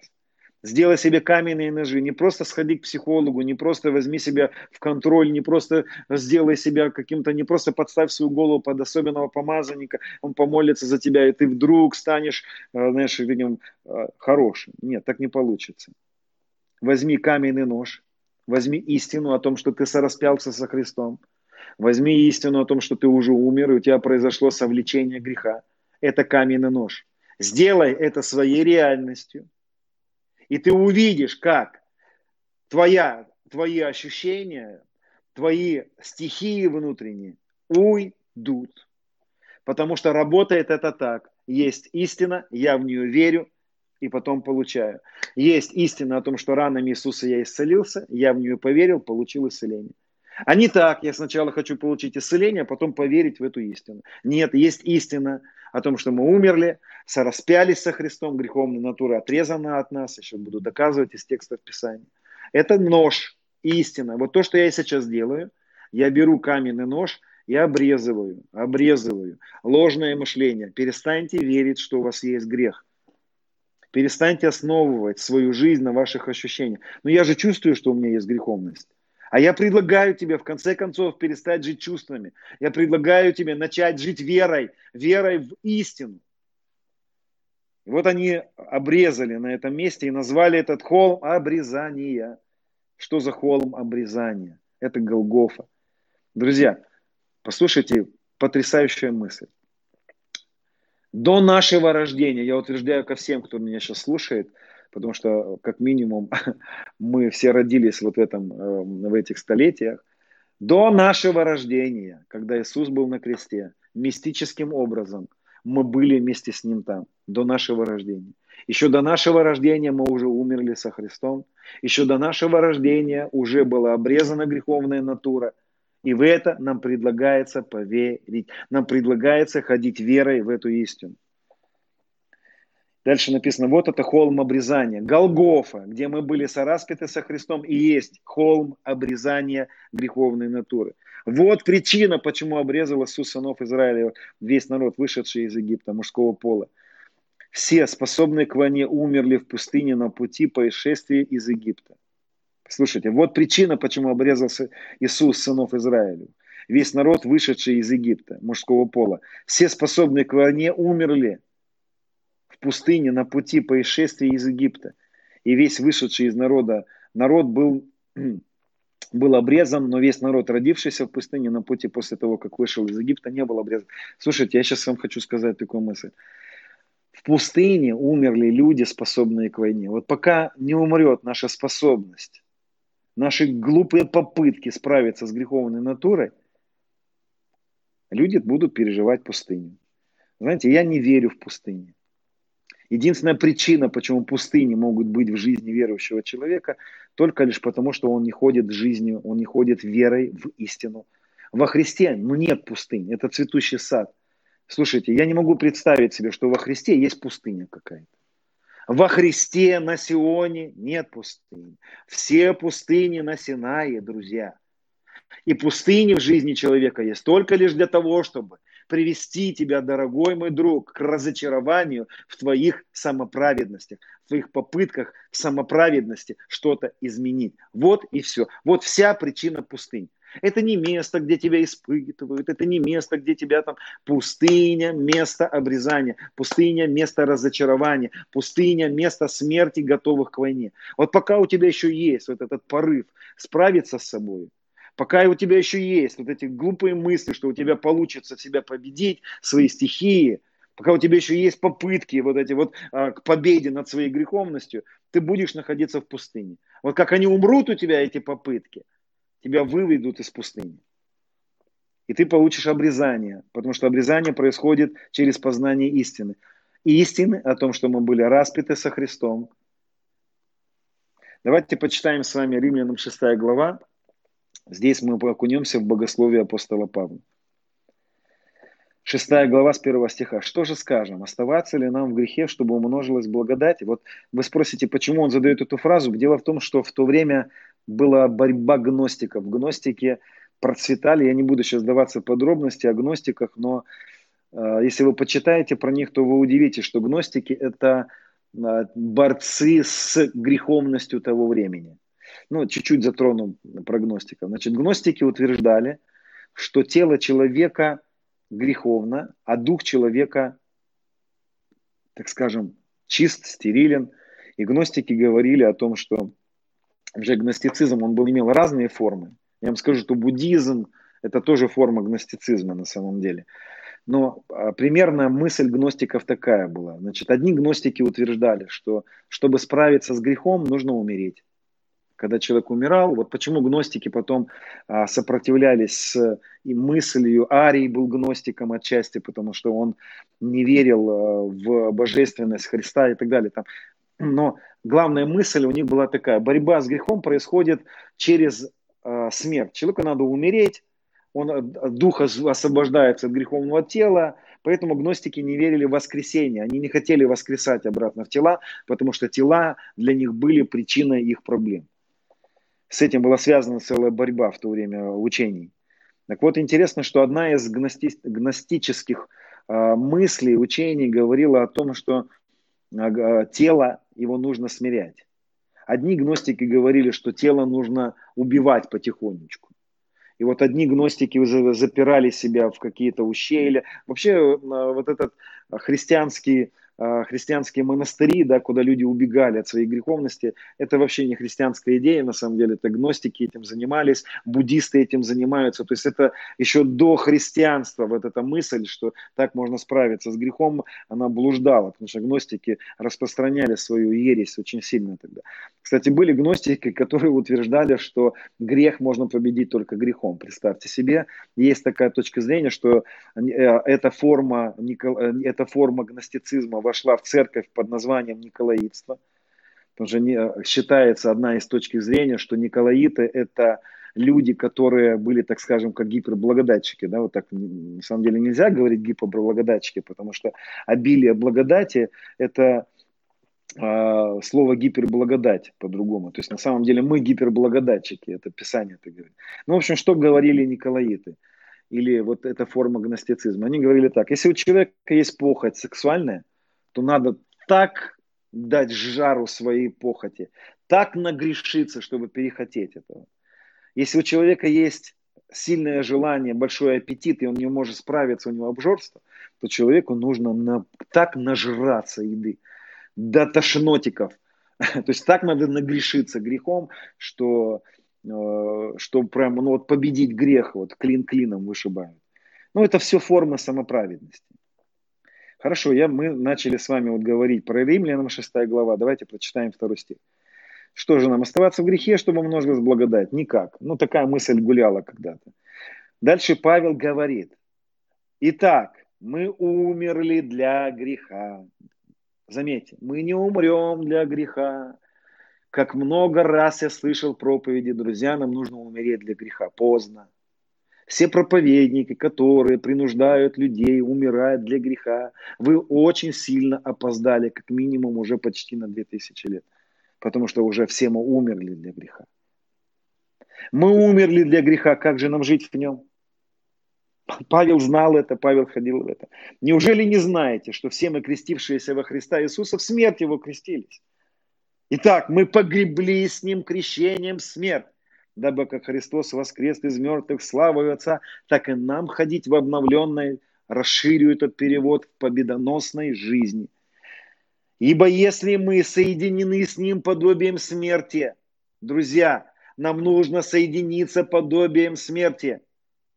Итак, если мы соединились с Ним подобием смерти, то должны быть соединены подобием воскресения, зная, что ветхий наш человек распят с Ним – чтобы упразднено было тело греховное, дабы нам уже не быть рабами греху. Умерший освободился от греха. Друзья, так как мы умерли со Христом, мы освободились от греха. Это истина. А то, что ты можешь чувствовать сейчас, это ложь. Давайте наконец-то поменяем эти понятия. Я чувствую болезнь, это ложь. Ранами его исцелился, это истина. Друзья, сегодня все перевернуто. Врач пришел, написал диагноз. А, ой-ой-ой-ой, вот это истина. Вот врач нам поставил истину. Вот он открыл нам глаза. Да наврал нам врач. Он написал ложь. А ранами Иисуса я исцелен, это истина.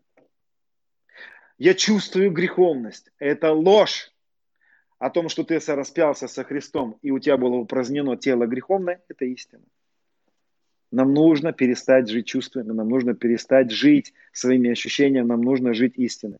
Давайте здесь разберемся. Здесь очень важный момент, который запутал в тысячелетиях а, богословов. Это, кстати, вот совсем недавно было а, крыто богословским сообществом эта мысль о том, что имел в виду апостол Павел под понятием греховное тело, потому что вы обнаружите, что только апостол Павел употребляет а, эту фразу «греховное тело». Смотрите, что, а, что в греческом языке прячется, какая интересная вещь. Апостол Павел очень часто пользовался а, значит, популярными в то время словами. Кстати, очень часто терминами гностиков. Удивительно, но это факт. Так вот, в том греческом мире, в котором проповедовал апостол Павел, в котором впоследствии была Византийская империя, да, в том мире греческом бытовали некоторые стереотипы, которые апостол Павел брал, чтобы на их языке объяснять им суть вещей. Так вот, в греческом языке есть два слова, которые говорит тело, которые можно перевести как тело. Первое слово – сомо, греческое слово сомо. И вот в этом тексте, 6 главе к римлянам, Павел употребляет оба этих слова. Есть слово сомо, и сомо – это мясо или плоть. Плоть человеческая плоть, плоть животного. Если ты придешь на рынок, если бы ты был бы греком, да, когда бы ты пришел на рынок, хотел мясо купить, ты бы сказал, дайте мне этого сому, дайте мне эту плоть, тело. Но также у греков, у них было вот это понимание, что человеческое тело, оно греховное. И человеческому телу, вот именно греховности человеческого тела, они придавали еще одно слово – саркс. Греческое слово саркс это слово тоже можно перевести как тело. И сомо – тело, и саркс – тело. Но сома – это просто мясо, а саркс – это греховное мясо, греховное тело. И вот апостол Павел, зная, что греки используют эти слова, он взял это в свое богословие. Вы не найдете больше вот это, этих образов ни у одного автора Нового Завета. Эти слова повторяются, но другие авторы Нового Завета, они имеют всегда одно и то же, когда говорят сома или саркс. Всегда они подразумевают просто тело. Только Павел под понятием саркс использует понятие греховности человека. Так вот, что же он говорит тогда в шестой главе? Он говорит, что ветхий наш сомо, ветхий наш человек, ветхий наш Адам, ветхая наша натура – распята была со Христом. И упразднено было саркс. То есть Павел для греков тогдашнего мира, он, знаете, как бы пытался объяснить, да, греховность есть, саркс. Ага, вы говорите, у вас есть это в вашем лексиконе. Хорошо, саркс. Так вот, когда мы были распяты со Христом, вот это саркс, которое вы, греки, употребляете и говорите о нем, было совлечено. И под понятием греховное тело имеется в виду те же самые термины, как крайняя плоть, дерево, греховность, закон греха, пятно, кровь и так далее. Все это одно и то же, это греховность человека. Давайте попробуем заменить слово э, упразднено тело греховное на закон греха. Прочитаем это так. А, ибо если мы соединены с ним подобием смерти, то должны быть соединены подобием воскресения. Знает, что ветхий наш человек распятся Христом на кресте, чтобы упразднен был закон греха, дабы нам уже не быть рабами греху. Это равноценные значения. Так вот, чтобы нам с вами не быть рабами греху, нам предлагается поставить печать, тав, в своем разуме, о том, что мы уже умерли, потому что только умерший освобождается от греха. Хорошо, давайте посмотрим другое послание Колосинам, в котором очень четко Павел доказывает эту самую мысль. Колосинам 2 глава с 11 стиха. Он говорит, в нем вы и обрезаны. Друзья, ну как так? Ну, ну черным по белому написано. Знаете, когда я начал понимать эти местописания, я думал, как я не мог раньше этого видеть? Почему я не видел, черным по белому Павел написал, все уже давным-давно написано, столетия назад. Павел говорит, в нем вы обрезаны. Вы, может быть, не знаете еще этого, вам еще не сказали. Вас, может, завели в другие тенденции, вам дали бороться с грехом, вас завели куда-то в эту глупую борьбу с грехом. Но он говорит, вы еще этого не знаете, но вы уже обрезаны. Я даже вам больше скажу. Все люди, сегодня живущие на земле, уже обрезаны. Они просто не знают об этом. С ними это уже произошло, но просто они не знают это. В нем вы обрезаны обрезанием, не руками творенными.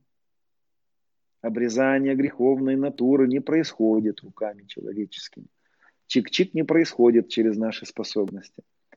В нем вы обрезаны обрезанием нерукотворенным, совлечением греховного тела, саркс, совлечением закона греха обрезанием Христовым. Как? Быв погреблены с Ним крещением, в Нем вы воскресли верою в силу Бога, который воскресил его из мертвых, и вас, которые были мертвы во грехах, и в необрезании плоти вашей, обрезание крайней плоти он сравнивает с греховностью.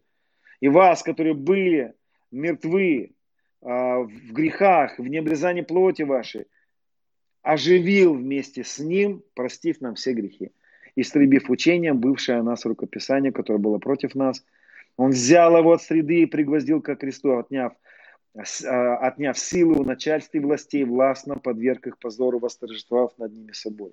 Послушайте, вот этот закон греха, вот эта саркс, греховность, это также в Писании называется жало смерти.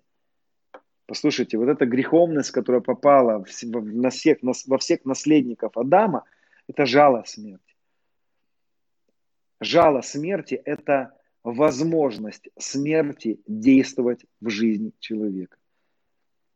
Это, так скажем, знаете, когда это печать смерти.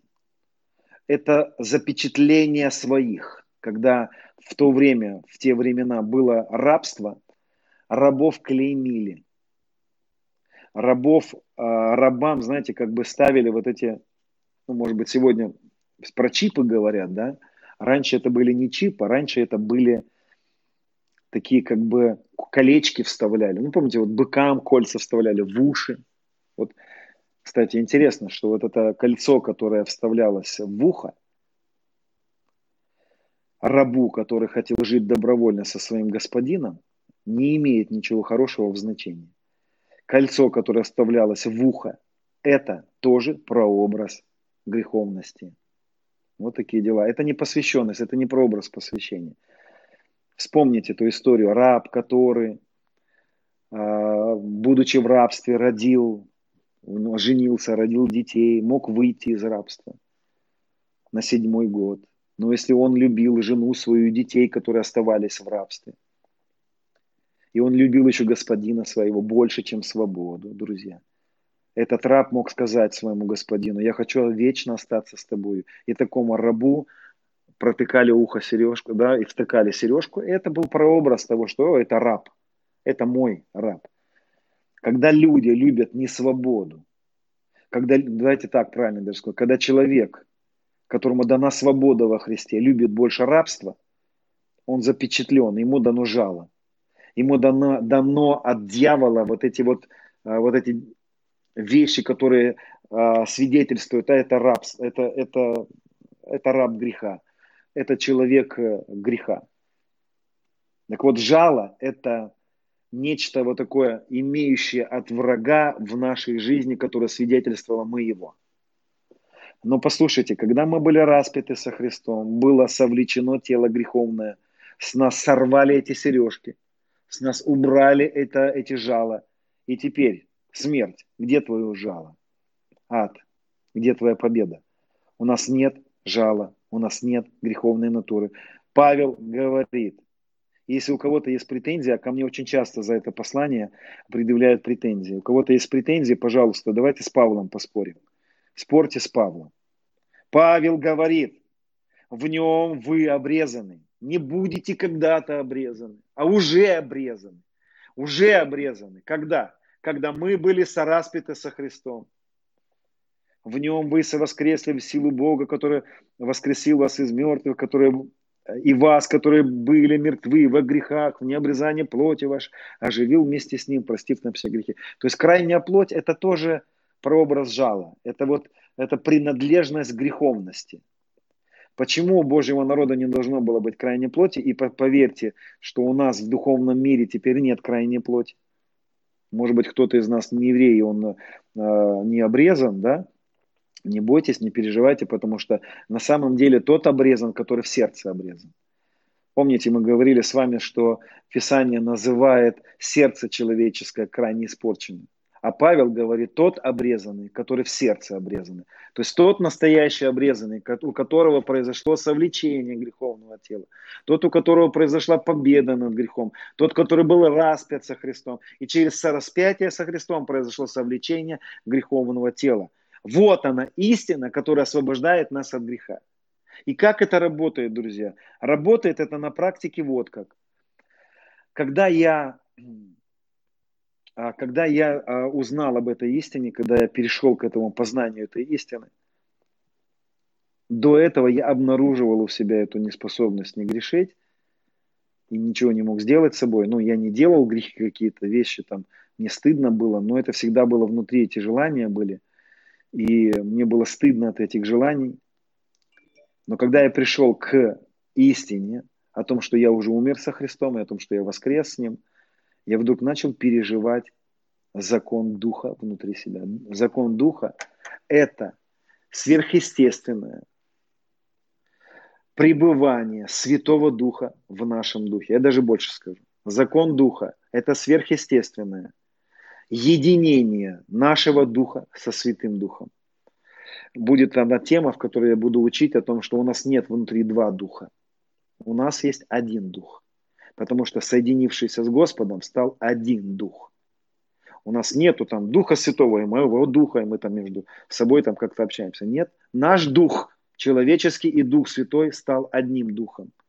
И вот у нашего Духа и, соответственно, на грани Святого Духа есть сила разрушить оковы греха. И когда ты начинаешь жить верой в истину, у тебя включается закон Духа. Внутри включаются механизмы. Ты чувствуешь, как внутри у тебя исчезает желание греха.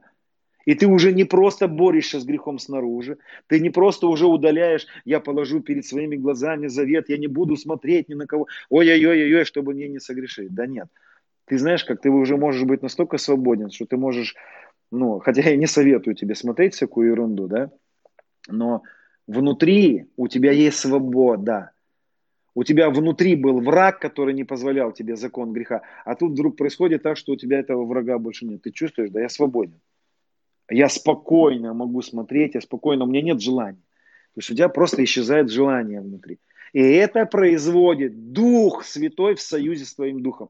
Интересная мысль, что когда ты будешь читать послание Галатам, где описаны плоды Духа, ты обнаружишь интересную вещь, что в одном переводе, когда речь идет о плодах Духа, ты увидишь заглавные буквы, как бы подразумевая, что это плод Святого Духа. Радость, долготерпение, воздержание. Это плод Святого Духа. Послушайте, а что такое воздержание? Воздержание – это и есть интерпретация победы над грехом. Воздержание – это плод Духа. Когда у тебя Дух твой тебе дает способность, я спокойно могу без этого обойтись. Я спокойно могу жить так. У меня спокойно есть свобода молчать. У меня есть свобода а, не обижаться. У меня теперь есть свобода. Так вот, в одних переводах вы обнаружите, что плоды духа, духа с маленькой буквы. И вот богословы, они как бы спорят.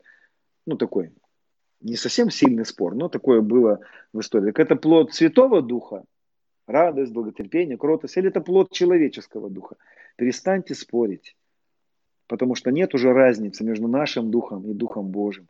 Внутри нас один дух, потому что соединившийся с Господом стал один дух с Господом, один дух. Поэтому наш дух и Дух Святой – это одно. Мы стали одно. Мы с одно с Отцом. Мы с одно с Иисусом. Я и Иисус одно. Я и Отец одно. Господи, это мы еще будем в это погружаться, в истину о единении со Христом, с Отцом и Сыном и со Святым Духом. Это вообще одно все.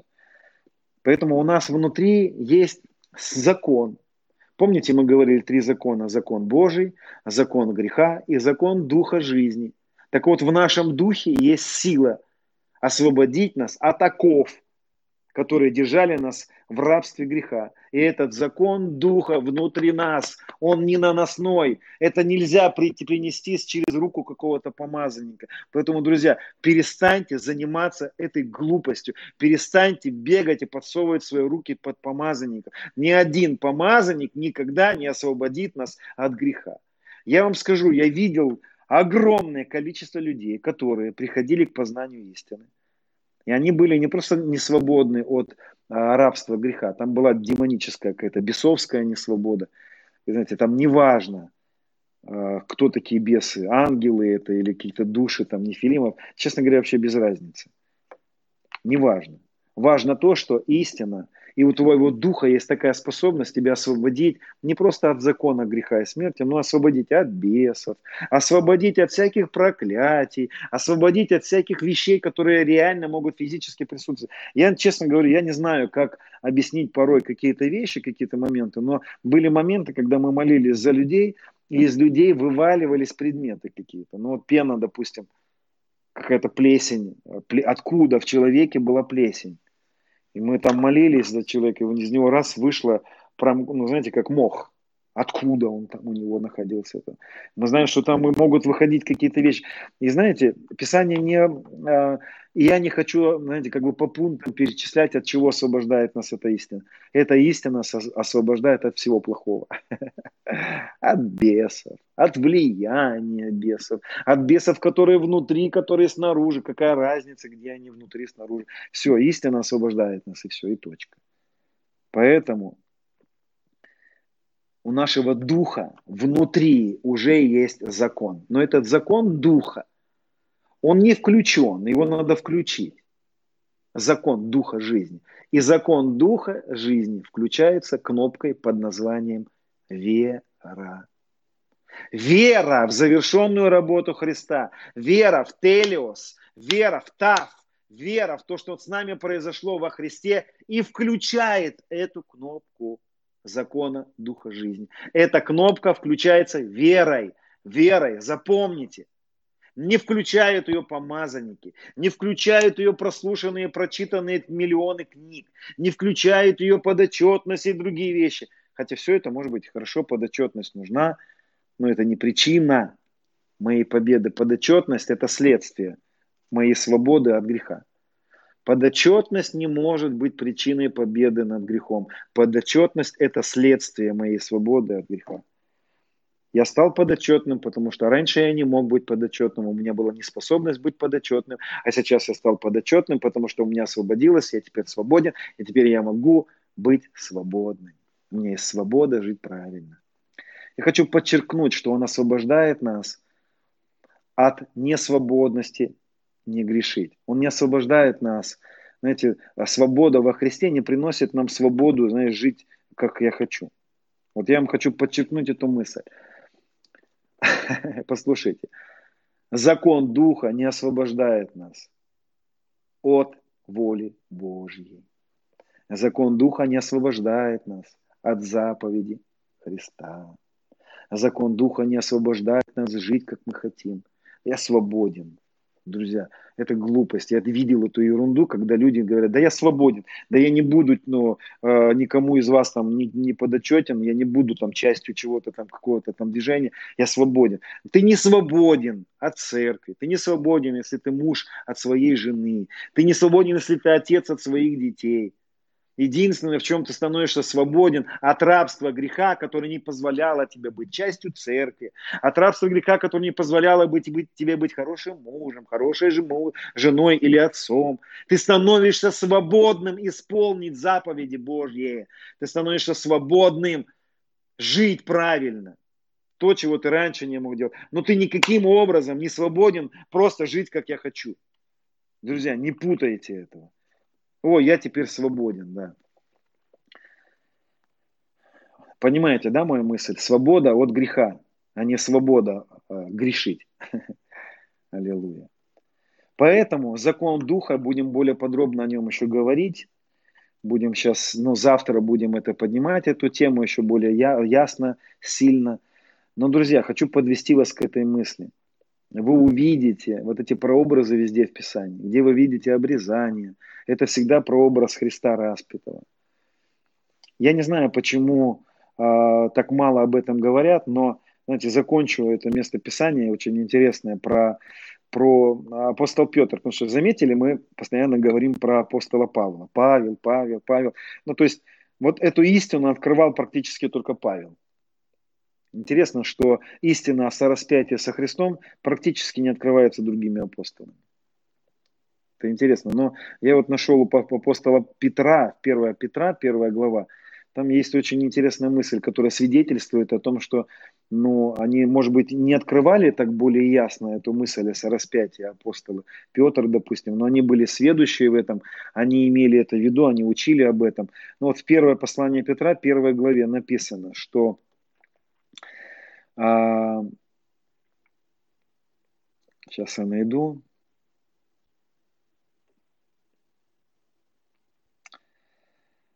А, зная, что нетленным серебром или золотом. А нет, друзья, чуть выше, это на 13 стиха, 1 глава. «Посему, возлюбленные, перепоясав чресло ума». В первых э, уроках мы говорили по это. «Перепоясав чресло ума, э, бодрствуя, совершенно уповайте на подаваемую вам благодать в явлении Иисуса Христа». Вот слово «бодрствуя» мы будем разбирать с вами еще, будем погружаться в понятие бодрствования – это очень важно. Это в теме искушения. Мы будем говорить, о, о, тема будет называться «Искушение нового творения». Это очень важная тема будет. Дальше он говорит, как послушные дети, не сообразуйтесь с прежними похотями, бывшими в неведении вашем.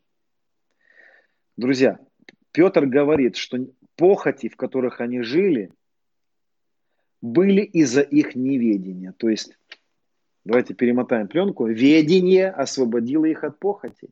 Люди жили в неведении, э, в похотях из-за неведения. Да, я хочу вам сказать, что сегодня люди, которые окружают нас, ну, нерожденные свыше люди, они живут в грехах только потому, что они не знают, что они уже могут не жить в грехах. Отсутствие истины – единственная причина, почему процветает грех на этой земле. Поэтому и важно проповедовать Евангелие. Друзья, не замыкайтесь в себе, в своих церквях, в своем каком-то вот окружении. Проповедуйте Евангелие. Проповедуйте Слово Божие. Приводите людей к познанию истины. Приводите людей к ведению. И вы увидите, как люди, которые были в похотях, придут к свободе от этих похотей. Если вы хотите привести своих родственников к свободе от похотей, от греха, то вам нужно не просто говорить им «не греши», «не делай ай-яй-яй», не запугивайте их, приведите их к откровению, сядьте, посадите их, дайте им эту истину, помогите им познать эту истину. Потому что похоти бывает только из-за неведения. А ведение освобождает от похоти. Другими словами, познайте ведение, познайте истину. Истина делает вас свободными. Закончу свою мысль последней фразой, друзья – а, все-таки это процесс, надо приготовиться к процессу, то есть это не произойдет вот так во всех сферах. Есть процесс освещения, И я верю в освящение, но я не верю в такое классическое освящение, которое проповедуется вот в основном церквях. Освящение, да, освящение это такая борьба с грехом в разных таких интерпретациях. Освящение это процесс познания истины, который приводит тебя к свободе от греха свободе от рабства, желания все зарабатывать и зарабатывать, от рабства стяжательства. Есть такая сейчас не свобода, как телефон, интернет такая сладкая несвобода для многих, от этой несвободы тоже освобождает истина. Потому что когда ты переживаешь Дух Святой, какой там тебе уже интернет, какие фильмы, какие там сидеть в интернете, там заныривать в компьютерных играх каких-то. Ты освободишься моментально, и это освещение, и это процесс, да. И в большинстве своем, как я видел это, это такой процесс, когда закон Духа начинает работать. В этой сфере похоть исчезает, в этой сфере жадность исчезает, закон духа начинает работать, когда ты включаешь его верой в завершенную работу. Он включает тебя, освобождает тебя от жадности, освобождает тебя от твоих вот этих вот страхов, от сомнений, освобождает тебя от духовной войны. Тоже будем говорить об этом. Освобождает тебя от многих вещей, от, от страха будущего, от страха антихриста. Ты перестанешь бояться антихриста. Ты перестанешь бояться э, судного дня и всех этих катаклизм. Ты перестанешь бояться. Ты будешь переживать свою идентичность со Христом и будешь в покое, и будешь наслаждаться жизнью со Христом. Это приведет тебя в такое счастье на самом деле. И я вам еще раз говорю, что вначале я начал эту тему с понимания, что то, что я учу, не для всех, а только для тех, которые устали – от борьбы с грехом. Те, которые еще питают иллюзии, что у них получится, пожалуйста, э, это немножко в другие, в другие школы надо, это немножко в другие послания надо нырнуть. Вот, потому что э, эти понимания для тех, которые устали бороться, которые поняли, что у них не получается и у них нет такой способности. Поэтому, да, это благодать. Да, это благодать. Друзья, это то, с чем нам придется менять свое мышление. Вот хочешь ходить в свободе, тебе нужно запечатлеть тав на своем лбу, тебе нужно иметь печать Христа, истину о завершенной работе. Давайте помолимся, друзья. Я благодарен вам, что вы подсоединились второй раз. Конечно, мы, я смотрю, мы потеряли многих людей, и тех, кто молитвенники нас слушают, я призываю вас молитесь сейчас, чтобы на самом деле эта школа двигалась, потому что я верю, что будет большой плод. Будет большой плод. Господь, благодарим Тебя за благодать. Благодарим Тебя за Твою любовь. Благодарим Тебя, что Ты уже все совершил. Благодарим Тебя, что Ты во мне, а я в Тебе. Что мой дух и Твой дух – это один дух. Благодарю Тебя за закон жизни – во Христе, который освободил меня от закона греха и смерти. Господь, я благодарю Тебя. Твой закон добр, Твои заповеди добрые, хорошие. Но у меня была не свобода, но Ты дал мне истину. Ты подвел меня к истине.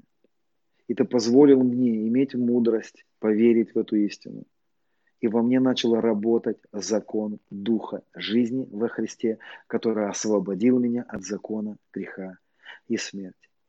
Отец, я благодарю Тебя за каждого, кто смотрит. Я молюсь Тебя, чтобы Дух премудрости и откровения привел каждого человека к пониманию, что мы совершенны во Христе Иисусе. Я молюсь Тебе, Отец, о том, чтобы Дух премудрости и разумения, Дух знания, Дух ведения, Дух крепости привел нас к, научал нас всякой премудрости, чтобы представить всякого человека завершенным, совершенным, абсолютно доделанным во Христе Иисусе. Я благодарен Тебе, что мы во Христе Иисусе. Я благодарен Тебе, Отец, что каждый из нас во Христе Иисусе. Мы не в Адаме, мы во Христе. Мы новое творение во Христе Иисусе. Новое творение свободно. Новое творение имеет жизнь, ходит в жизни. Новое творение ходит в славе. Благодарю Тебя, что мы составляем с тобой, Господь Иисус, одного нового человека. Ты голова, а мы тело. Благодарим Тебя, Господь, что это истина. И, Отец, я молюсь Тебе, чтобы враг не похитил эту истину. Я молюсь Тебе, Отец, за тех, у кого сегодня в жизни есть сильное противостояние, есть время испытания, и их видимый мир наполнен красками и противоречит истине о завершенной работе. Я молюсь Тебе за этих людей сейчас. Я прошу Тебя, Дух Святой, свидетельствуй Духу нашему истину. Свидетельствуй в это время истину. Приведи, Отец, каждого из нас к реальности завершенной работы. Дай нам, Господь мой, сделать своей реальностью не те ситуации, не те обстоятельства, которые у нас есть, но твою работу на кресте своей реальностью. Папа, я знаю, что для многих это будет трудно, но я прошу тебя, чтобы ты помог. Я прошу тебя, чтобы ты наполнил любовью среди бури. Пусть твоя истина приведет в шалом, приведет в покой, вернет многих из нас в завершенную работу, вернет нас в шаббат, вернет оттуда, туда, откуда был, были потеряны мы водами. Господь, я благодарю Тебя, что во Христе мы в Эдеме. Ты наш Эдем, Иисус. Друзья, люблю вас. Хочу благословить вас, как благословил Ав- Авраама Мелхасидек. Он сказал Аврааму, благословен ты Авраам. Священники Мелхасидеки не благословляют, а провозглашают благословение. Я хочу сказать, друзья, благословенны вы в семьях своих, благословенны вы в финансах своих, благословенны в телах своих, благословенны вы с женами, мужьями, благословенны вы с детьми, благословенны дети, благословенны ваши родители, благословенны во всех сферах, благословенны работы, благословенны вы во всех сферах, благословенны кладовые житницы, благословенны во всех сферах жизни. Отец, я благодарю Тебя за благословенный народ – Пусть эти благословения распаковываются, высвобождаются в жизни Твоего народа. Отец, я благодарю Тебя за каждого из слушающих. Аминь. Друзья, хорошего вам дня, у кого вечер, спокойной ночи. Живите с этой истиной. Аминь.